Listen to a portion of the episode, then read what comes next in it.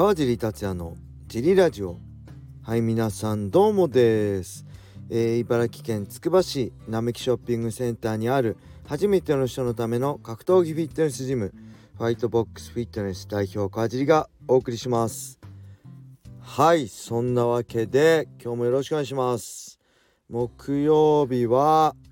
えー、っとあれですねフリ、えー、キッズクラスからのフリークラスでした。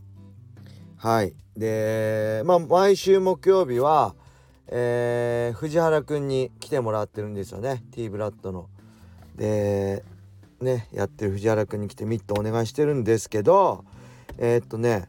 藤原くんインスタグラムやってるんですよ。それは僕も聞いてフォローしてたんですけどある時ね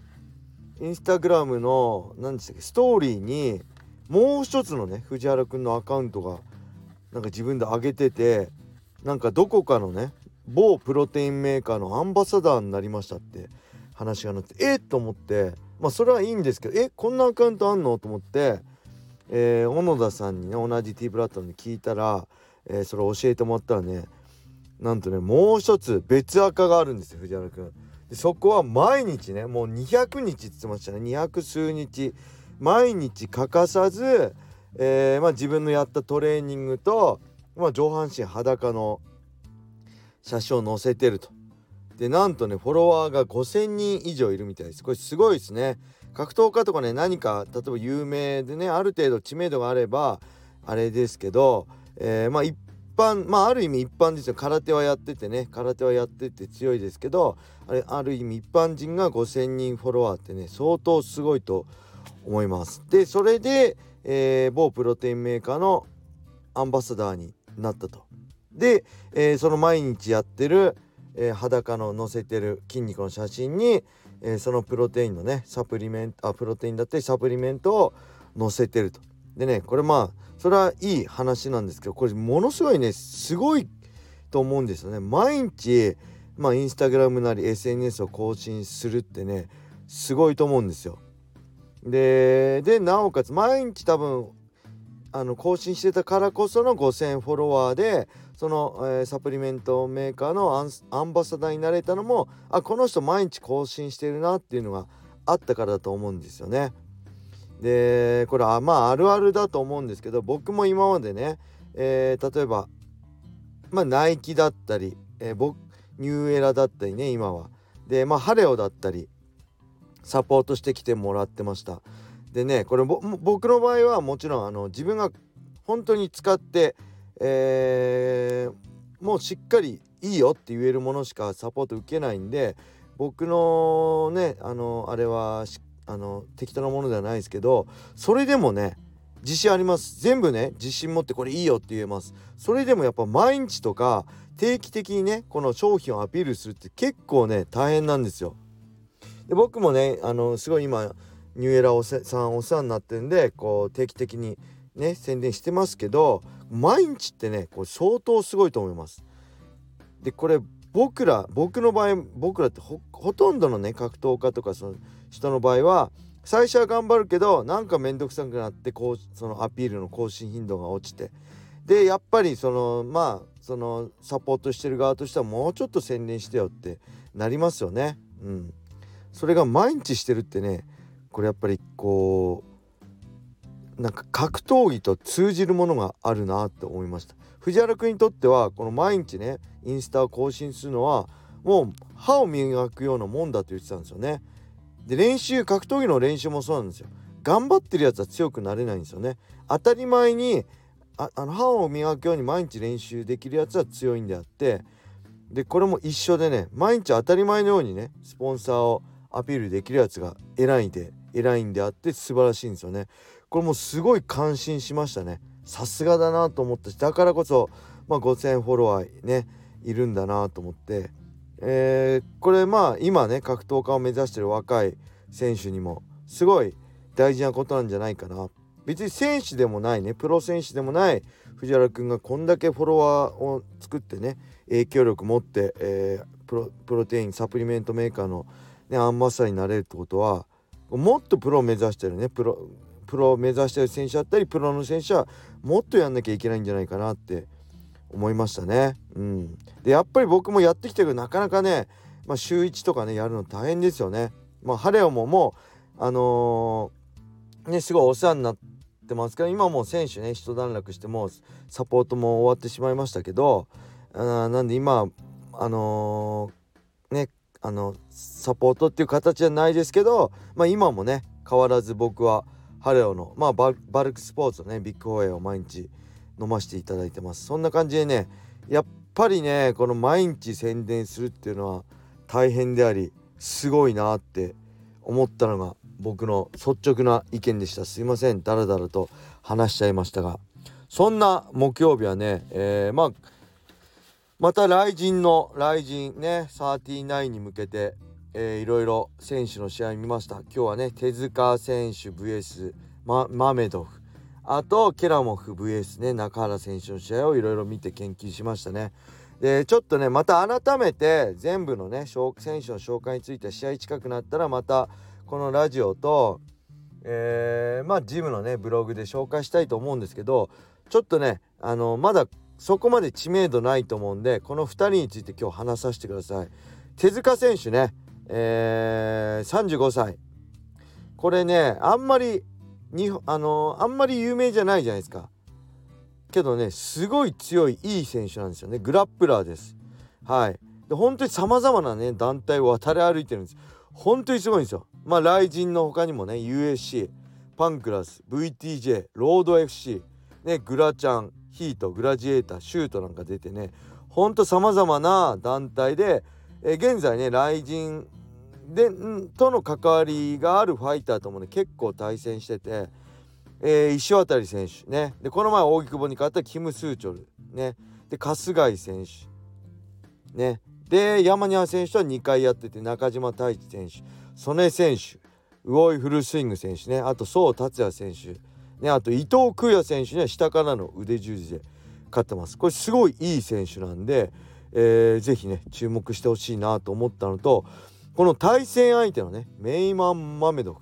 これもねあのね戦績は5戦5勝1ノーコンテストで、えー、ムサイフとねケラモフの同門なんですアゼルバイジャンなんですがこれもね戦績以上にね、えー、危険なファイターですね。スタンドがとにかくすごいいいしリラックスしてて柔らかい中で殺傷能力のあるねパンチ、えー、まあローハイね飛び膝なんかも強烈で。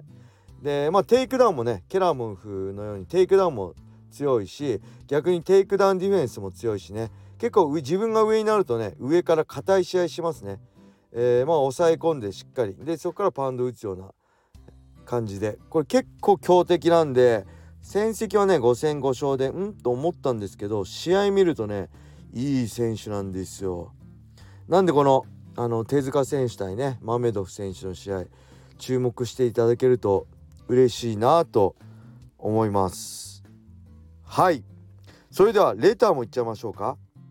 えー、FBF 川尻代表お疲れ様です。レターネームあレターお送りさせていただきます。レターネーム最近花粉飛んでますよねです。先日某スポーツジムで2ヶ月間で1キロ痩せたら1000円2キロ痩せたら2000円キャッシュバックみたいなダイエット企画が張り出されてました。昨年から筋トレやダイエットっぽいことをしているのですがこの企画のような明確な目標などはなく漠然と取り組んでいます。そのため達成感などあまりないのですがいろいろ数字にとらわれるのストレスだなとも感じます。自己管理自己管理能力の低さでしょうか？このようなモヤモヤを解消したいなと思ってますがどうしたらよいでしょうか？何卒ご相談させていただけますと幸いです。はいありがとうございます。最近花粉飛んでますか？あんま感じないですね。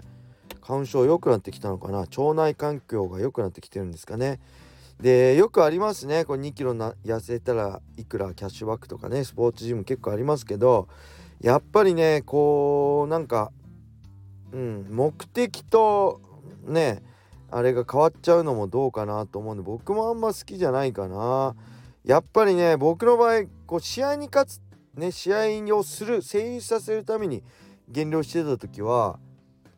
まあ何でも苦でも何でもないんですよね。それが仕事だから。ただね今別に試合ない。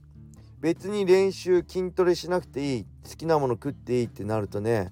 まあなかなかねえー、そうこう漠然としちゃってね達成感とかもないしね結構ね続かないんですよね。なんで僕がやってるのはこれ数字にとらわれたくないって言いますけど僕はね結構数字、えー、もうあの数字って体重とかね体脂肪じゃないですね、え、ウェイトが何キロ上がったとか結構数字であ達成感。あ増えた。持ち上がるようになったっていうのもそうだしあとはねあのー、まあ見た目ですね。えー、鏡で自分の体見てあお腹ちょっとへこんできたかな胸の筋肉ついてきたかなとかね、えー、その見た目をしっかり、あの、意識して見るようにしてます。鏡あんま鏡見るの好きじゃないんですけど自分の体見るようにしてますね。あとはやっぱりねえっとねこれあれですね。ちょっと待ってください。あ見つけました。えー、ハンターハンターのね漫画。クラピカのね念能力制約と制約ですね。一つの制約はある条件を課して自由にさせないこと。その物事のための必要な条件。そしてもう一つの制約は必ず守ると約束すること。またその約束とのことです。このね制約が大事だと思います。やっぱり自由にさせない。いつでもね好きなもの食べれる。いつでもあのー、運動できる。って思うと、えー、結構ねできないんですよ。だからもうね決めちゃいましょう。必ず守る約束すること。僕の場合はえっ、ー、と平日はあの夜ね節制してます、えー、ご飯食べません。タンパク質。えっと練習まあ指導なんでそんな動いたり指導終わって帰る時はえー、っとねえー、ゆで卵だったり豆腐だったり、えー、納豆だったり、まあ、タンパク質あとちょっとフルーツ取ったりね。タンパク質中心でしてます。で朝は、えー、まあちゃんと食べてます。でジムで夕方は、えー、ベースブレッドですね。タンパク質含まれてる栄養価含まれてるパンを食べてます。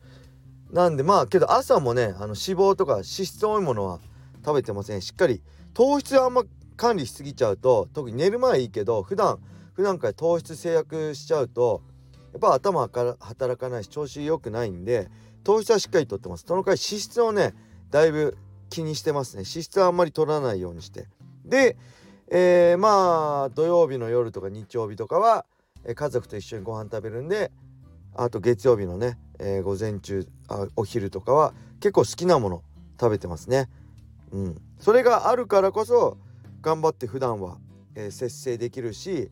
えー、逆に節制してるからこそ普段あの普通の、ね、家族で食べるご飯がすごい美味しく感じるんでこの制約と制約をしてみたらまあいいんじゃないかな。やっぱりね自由だとね